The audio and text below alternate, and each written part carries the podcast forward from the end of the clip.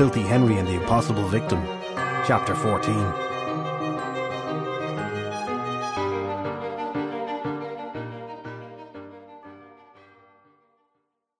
Something was tugging at his wrist, causing his entire arm to feel like it was about to pop out of its socket, like a Lego brick. A loud, shrill bell rang nearby. Neither were comfortable experiences, and as far as Trent O'Shea was concerned, both should stop immediately. Whatever his arm was attached to prevented movement, a fact Trent discovered as he tried to roll over onto his side. The throbbing pain in his head brought back memories of being smacked over the head. Each pulse of cranial pain left very little cognitive room to try and figure out what his arm was hooked onto. Slowly, Trent opened his eyes, just in time to see the sole of a foot head towards his face. Trent yelped, shimmying back along the floor and away from the foot as best he could. The foot touched his chest, pressing firmly against it. Ah, finally. I was trying to get some leverage to help free myself from these infernal things. Trent pushed himself up with his free arm and saw the lawyer, Mr. Ear. At least that was what he had implied he was. After Trent had shown Mr. Ear through the guard station and led him down to the cells, it became very apparent that the man was not, in fact, a lawyer. He was somehow connected with Bres. Having mentioned the magical man by name, and this crazy situation that Trent now found himself wrapped up in. Worse still, Mr. Ear had made a not so subtle death threat against Trent if the Garda failed to help him complete his task. The not so subtle aspect of the threat involved being shown the very knife that would be inserted into the side of Trent's neck. So, despite everything, Trent had brought Mr. Ear to the holding cells. Deep down, he knew that this would result in Filthy Henry being killed, but Trent had done some quick mental calculations. One dead fairy detective made more mathematical sense than one dead member of the O'Shea family. Mr. Ear currently sat on the ground, with his right arm handcuffed to Trent's left wrist. He had lost his wig. Then Trent noticed the smoke that had filled the hallway. He looked down into the cells and saw the flaming notice board, which had fallen onto the floor and set the carpet ablaze. We need to get out of here, he said, panicked. What the hell happened? Why are you cuffed to me? Mr. Ear rolled his eyes and gripped Trent's wrist like a vice. I couldn't find the key, the lawyer said. The target must have tossed it or took it with him or something. Doesn't matter. What does matter is you need to get us out of here without it looking like I'm a prisoner. So get moving. You're going to help me fix this mess. Unless you want me to go and find something to cut your hand off with. Without warning, lawyer stood up and dragged Trent upwards with him, nearly tearing skin from where the handcuff dug in. Trent looked around and saw nobody else in the area. Come on, he said. We can go out the back, where the motorbikes are. It should be easier to slip out that way. Filthy Henry was munching on his fifth slice of apple tart, from a second tart, when Bunty Dooley and Shelley entered. You did not need magical powers of some otherworldly origin to sense that something was up between the pair of them. It was not just the fact they kept giving each other dagger looks. You could practically see the icicles on their shoulders, feel the tension in the air between them. Well, this can't be good, Filthy Henry said to himself as he reached for the bottle of milk. Ladies, how are we doing? Shelley nearly stopped dead in her tracks, shooting an accusatory look at Bunty Dooley. You told me he was at death's door, she said to the sea. I was expecting him to be floating in the middle of the room, like I was, but he's fine. Floating? the fairy detective asked. I never mentioned death's door, Bunty replied. I told you he'd done something stupid, and I had to transfuse some magic into him to stop his body from killing itself. You took from that what you wanted. But uh, back to the floating thing, Filthy Henry said, as he poured another glass of milk. Ask her, Shelley said, indicating the sea with a thumb jab. The fairy detective took a sip from his milk and watched as Shelley stomped across the floor and dropped down onto a chair at his table. For her to be up and about, not to mention annoyed, was a clear indication that Bunty Dooley had performed some amazing healing. A knife wound to the stomach had a way of preventing people from throwing strops. let alone ones of this level. Feeling better, I take it, Filthy Henry said. Shelley reached across the table and took a slice of tart from one of the few remaining trays that was still full. Usually, a person who stole food from Filthy Henry, particularly during a magical energy recharge binge, was given a solid slap across the face to help them see the error of their ways. Given how Bunty and Shelley were acting at the moment, he thought better of it. Should we not be in hiding? Shelley asked. You were attacked in a Garda station, for God's sake. Yet here you sit, eating apple tart. Filthy Henry gestured with the crust of his current slice at the room they now sat in. It was one of the many back rooms in Bunty Dooley's bar, one that very few people ever got to see. Adorning its walls were runes and sigils that pulsed with power when looked at using fairy vision. Extremely powerful and complicated spells that very few races in the world understood, let alone could cast correctly. Those prevent anybody seeing what happens in these rooms, he explained. Nothing can even teleport in. The sigils are that powerful. Right now, Bres himself could probably show up and not be able to cast so much as a flaming snot. Shelley looked over at Bunty. Why would you need rooms like this in the back of a pub? You up to no good? Bunty smiled. Well, how else would you play poker with magical beings? Besides, you know this bar's an entirely neutral venue. Rooms like this come in handy when two sides want to have a conversation that doesn't end in an explosion. Shelley rolled her eyes and started to eat the slice of tart. Now that you're both back on your feet and not dripping blood all over my floor, which I'll have to clean up by the way, would you care to explain to me what exactly is going on? Filthy Henry wolfed down the remainder of his slice, gulped the milk, then wiped his mouth on the back of his hand. Well, that's this case we're working on. The one that Dagda gave us. I think we have it nearly cracked. And I reckon the folks that are behind it know how close we are as well. So they had a crooked recruit Garda and some bald knife man, who I bloody well know I've seen somewhere before today, try to stitch me up. Literally in the latter case. Figuratively, Shelley said, since he only stabbed you, but was hardly going to sew the wound closed after inflicting it. Wouldn't be much use as a hired killer, would he? It was an innate ability some people had to be police for grammar and spelling when the situation had no need of such a person. Filthy Henry smiled at Shelley. Ah, figuratively then, he said, giving her a mock bow. The case was going nowhere fairly fast, before we went to speak with Balor and Bres. The fairy world was a mixed and varied place, with races and creatures in it that most humans could only dream up after a night of alcohol and drug cocktails. Add in elements such as magic, and you had the recipe for a crazy cake. One thing that Filthy Henry knew about fairies when it came to religion was that they respected their gods a lot more than humans respected all powerful deities. They may not have actually been devoted worshippers, but it was hard to claim atheism when the entity you were denying was slapping you in the face with a bolt of lightning. But the fairy detective, while not having much time or respect personally for Dagda and his lot, knew they were not the sort of gods that you feared.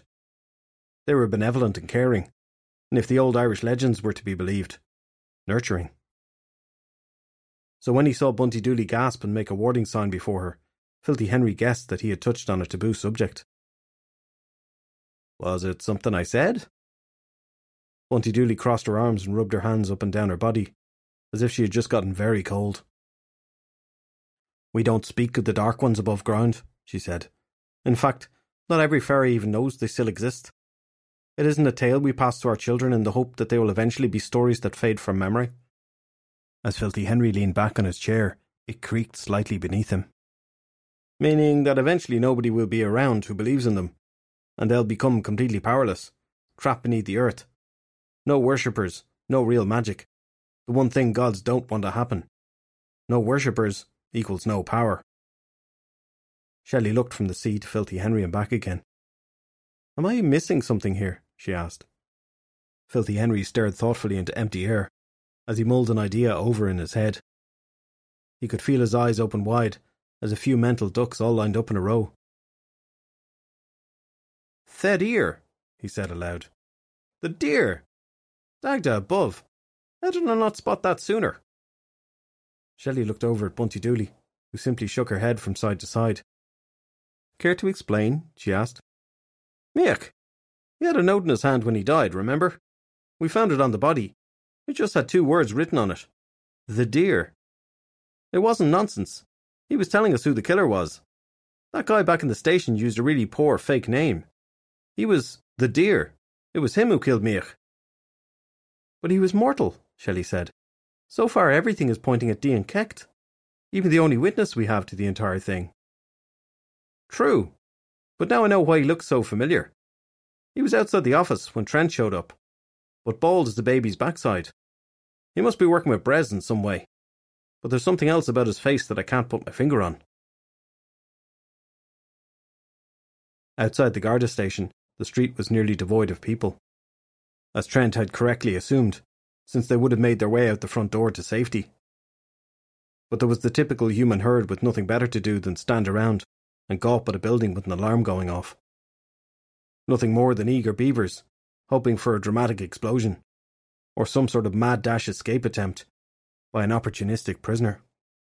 All so they could be the first to blast this information out to the world. This way, the lawyer said, tugging Trent so they were walking side by side. They weaved through the crowd of onlookers, Mr. Ear not so gently shoving people out of his way, and headed towards a car, a top of the line black Mercedes, parked beside a bus stop. Trent noticed the car had its hazard lights blinking on and off. Something of a tradition in Ireland when people parked in places they legally should not.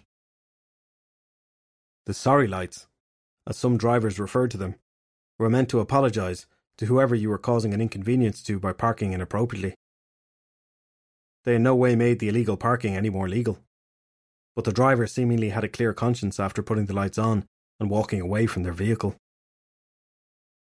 Mr. Ear pulled a key out from his pocket, unlocked the passenger side door and opened it, then popped the glove box open and reached inside. After a few seconds searching, he took out a small key, which was promptly inserted into the handcuff bracelet around his own wrist. With a little twist, the cuff clicked open. Brilliant, Trent said, holding out his wrist expectantly. Mr. Ear frowned at the offered wrist, then shook his head and tossed the key at Trent's chest. He caught it as it bounced off his shirt, unlocked the cuff, and pocketed everything into a pouch on his belt. Put the key back when you get in, Mr. Ear said, walking around the front of the car and getting in on the driver's side. Trent's mother had always told him not to get into cars with strangers.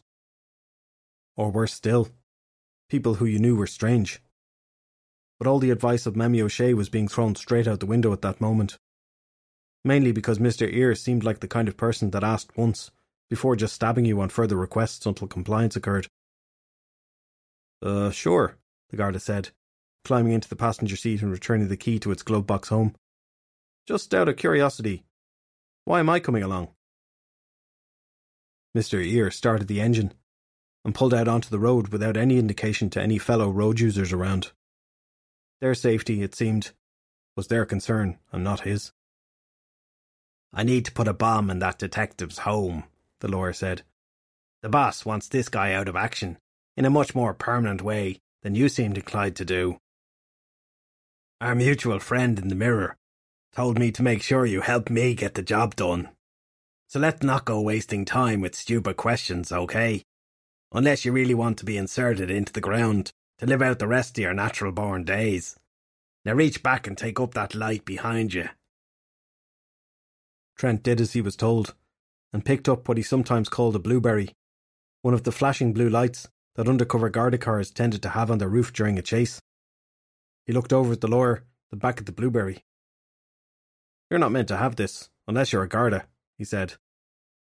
The car swerved between a lorry and a bus, then turned down the wrong way of a one way street.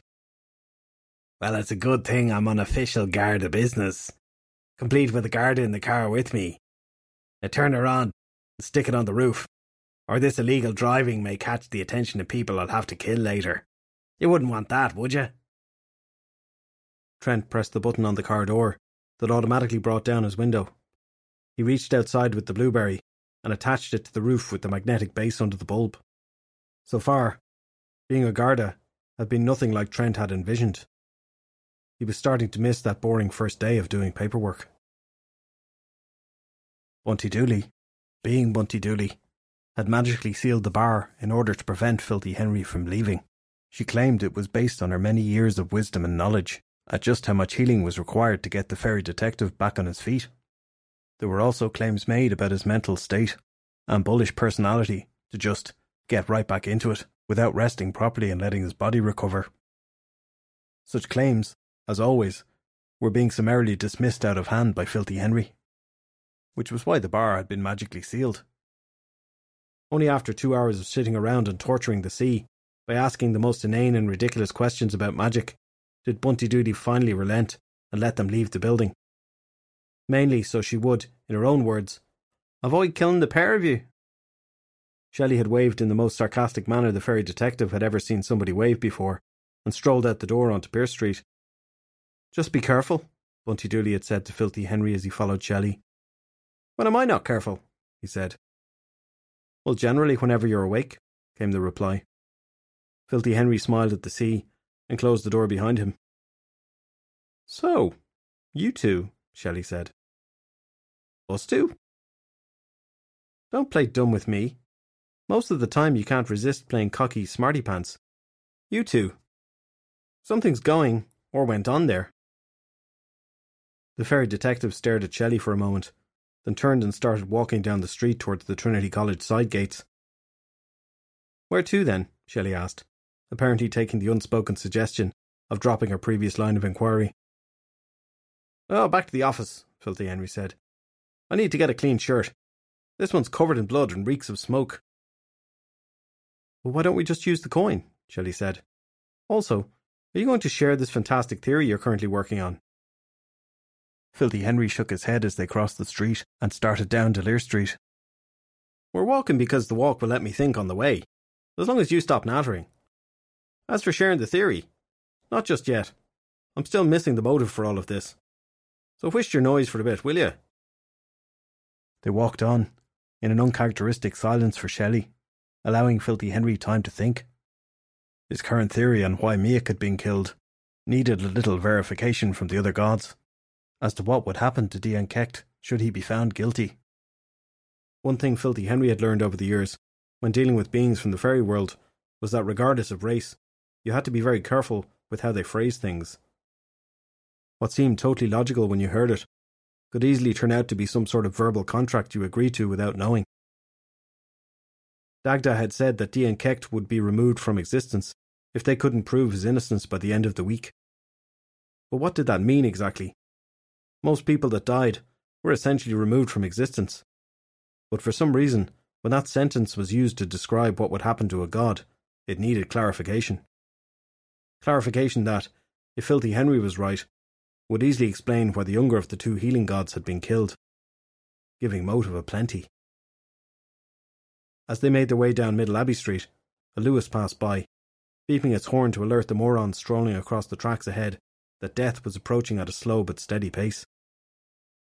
Shelley climbed up the steps of the building, pulled out her key, and unlocked the door.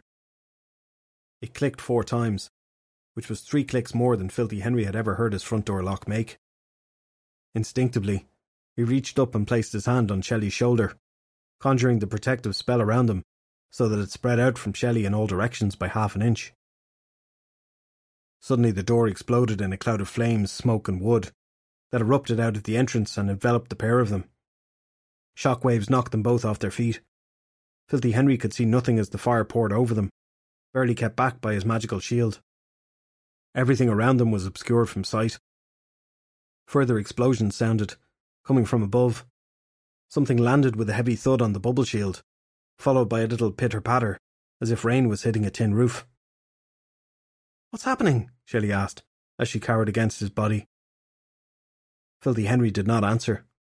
Most of his concentration was going into keeping the shield in place. A feat that was not exactly easy, given the power of the flames.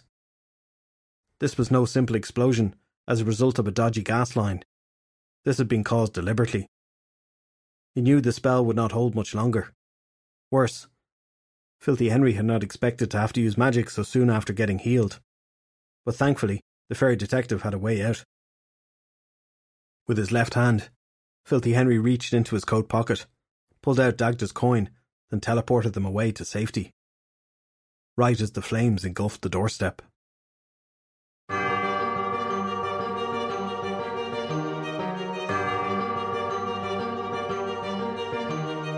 Filthy Henry, The Impossible Victim, is book two of the Filthy Henry series by Derek Power. This completely free audiobook version was narrated by Niall Milton. Other Filthy Henry books are available to buy on Amazon Kindle.